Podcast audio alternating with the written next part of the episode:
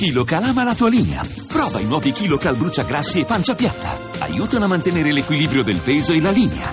Kilo Cal, da Pulpharma in farmacia. Omar Camilletti, dirigente del Centro Islamico della Grande Moschea di Roma. Buonasera e benvenuto a Zapping. Buonasera, buonasera. Non passa sera che discutendo sui gravi fatti di Parigi, poi eh, di Bruxelles, della Jihad, non passa sera, dicevo, che qualche ascoltatore telefoni invitando il cosiddetto Islam moderato a muoversi, a dissociarsi, a lavorare per primi verso l'integrazione, con tutto che state facendo tanto da molto tempo, ma forse senza riuscire a comunicarlo. Che cosa ne dice? Sì, questo è indubbiamente uno dei problemi maggiori, non avere un contatto con la società eh, italiana, se non con le istituzioni, perché il governo ha promosso un, una consulta, c'è un diciamo un rapporto con il Ministero degli Interni, ma eh, la società e i media, ahimè, eh, ha questo deficit. Non sempre è colpa nostra, questo bisogna dirlo. Noi abbiamo sollecitato uno spazio pubblico, eh, uno spazio nello, nel, nella RAI, visto che poi paghiamo tutti il canone. Noi. Sì. E, e anche sui media vorremmo, ecco, che fossero dato, come fate egregiamente voi, fosse dato un eh, maggiore...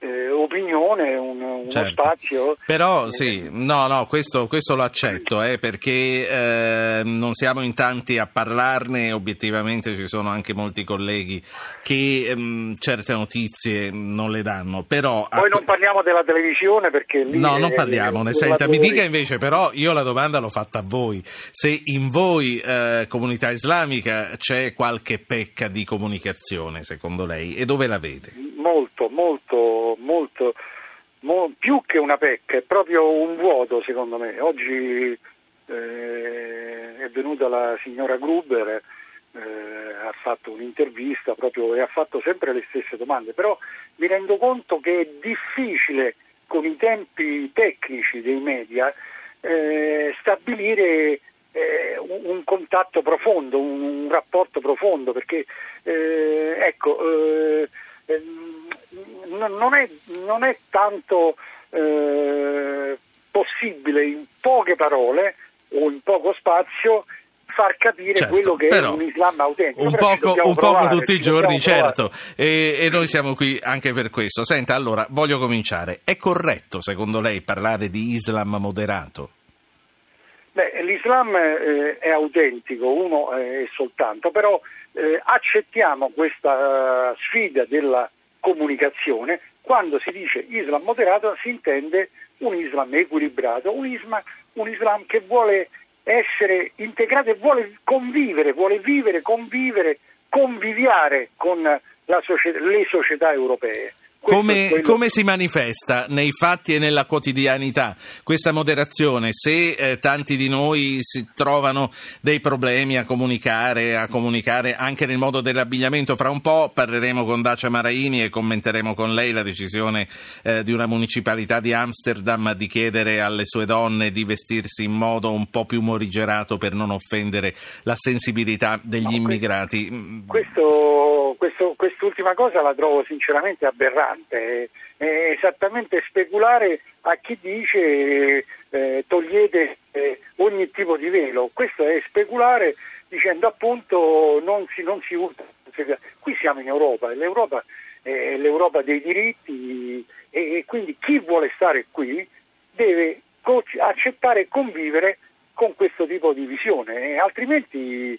è veramente il conflitto. Sa, c'è un altro esempio che ci fanno, che ci fanno spesso, a cominciare dalle scuole, che eh, gli immigrati islamici non vogliono parlare con le donne, che gli stessi bambini alle elementari si rifiutano di prendere ordini dalla maestra e poi tutto quello che va di conseguenza. Di questo no, cosa dici? Queste, queste, queste sono, ripeto, sono eh, forme aberranti. È vero che si legge anche da autorevole prima pagina del Corriere della Sera, un noto giornalista che ci ha descritto come una tribù antropologicamente, cioè che non si mandano i figli a scuola, che eh, le donne vengono so, come dire, schiavizzate, addirittura l'infibulazione come pratica generalizzata. Lei dice esatto. Sono tutte cose che esistono, ma ognuna nel suo piccolo, e sì, non si se, può se generalizzare. Non si, se non si riesce a capire chi si ha di fronte, questa popolazione musulmana, che io penso è molto più corretto di dire le comunità islamiche, questa è una popolazione eh, in Italia di un milione e settecentomila persone, molte, moltissime vanno eh, alle, alla moschea, soprattutto Eh, quando c'è eh, il digiuno del mese di Ramadan, ma non tutti eh, sono, come dire, collegati a una moschea, questo bisogna anche dirlo. Quindi il lavoro degli esperti di religione, io li eh, definirei così più che gli imam, Eh, perché questo è un altro grosso... Sì, poi agli imam voglio arrivare. Intanto vorrei fare parlare un ascoltatore e ricordare a tutti che per dire a loro subito devono mandare un messaggio al tre tre cinque sei nove nove due nove quattro nove. C'è Emilio a Massa Carrara. Buonasera Emilio. Buonasera a lei e a tutti gli ascoltatori. Due domande che potrebbero anche apparire provocatorie, ma non lo sono. È proprio perché siamo abituati. Lei le faccia, poi decidiamo se sono provocatorie o no. Sì. Ecco, come mai, eh, io non sono cattolico, i miei figlioli non sono battezzati, come mai non si possono costruire chiese nei paesi islamici? Prima domanda. Seconda domanda, cinque giorni fa, eh, sempre su Radio uno, è venuta la notizia solo alle cinque e trenta di mattina di un bambino che in Friuli Venezia Giulia, islamico, ha gioito per la strage di Bruxelles. Questo stesso bambino aveva gioito per la strage... Sì. di Parigi. Come mai questo bambino è ancora in Italia e la sua famiglia è ancora in Italia e gli islamici non hanno fatto niente per enucleare questa famiglia? Beh, questo non lo sappiamo, eh, così come non è vero che è stata data una sola volta. Io eh, la conosco bene questa notizia, senza per questo aver ascoltato le cinque e mezza del G R uno. La saluto Emilio. Emanuele Milano, buonasera. Buonasera, complimenti per la trasmissione e grazie di avermi chiamato. Eh, io guardi, ho due domande eh, che, alle quali in parte avete già risposto, cerco di essere rapido. La prima, eh, quali attività la comunità diciamo musulmana moderata eh, mette in essere per prevenire che i giovani vedano, a parte lì, oltre all'ISIS, il fondamentalismo come cosa sì. positiva, invece come diciamo yes. male per la tutta seconda l'umanità. Qual è? La seconda è se eh, si sente la, la comunità musulmana, se si sente coinvolta a sufficienza dal mondo occidentale e nel caso cosa si può fare per eh, collaborare e trovare una soluzione comune. Grazie Emanuele. Allora eh, Camilletti, ehm, Emilio dice eh, la vecchia cosa eh, mai risolta, I, nei paesi islamici non si costruiscono le chiese. L'informazione è inesatta, c'è solo un paese che per sua legislatura, la sua legislazione, eh, non permette la costruzione di chiese, questa è l'Arabia Saudita, questo è noto. In tutti gli altri paesi, quelli soprattutto del bacino del Mediterraneo, eh, invece eh, è possibile costruire chiese. In Egitto ricordiamo all'ascoltatore che il dieci per cento della popolazione è cristiana copta, poi ci sono chiese, chiunque abbia viaggiato le vede in Marocco, in Turchia, in Tunisia, a secondo se c'è anche una pur minima presenza, quindi eh, trovo ecco non corretto dire eh, però insomma una, una grande reciprocità, sa bene anche lei che da questo punto di vista non c'è, a parte che come correttamente dice è l'Arabia Saudita che non... Eh, che non le permette. Senta, io prima che lei risponda a Emanuele, poi prima di salutarla, ma mi impegno a chiamarla spesso perché è importante che noi parliamo con lei e che lei parli con i nostri ascoltatori. Buongiorno, buongiorno. Eh, sentivamo nei titoli del T G uno, poi naturalmente sono in onda, non ho potuto seguire l'intervista, che intervistato il reclutatore di Molenbeek eh, parla di, eh, della società di Molenbeek, di come questi giovani jihadisti e foreign fighters crescono e eh, com- si organizzano fra di loro, ma lui dice anche l'Italia è a rischio.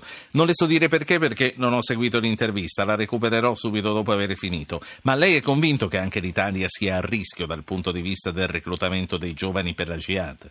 Guardi, siamo in un'epoca in cui tutto quello che è un nihilistico, anche il suicidio, quindi anche la morte, ha una sua fascinazione e non, non sarei onesto se dicessi Eh, no, eh, la stessa storia che ha detto l'ascoltatore di quel mh, bambino dimostra che poi eh, fare il tifo eh, è una cosa che sorge spontanea nella società dello spettacolo.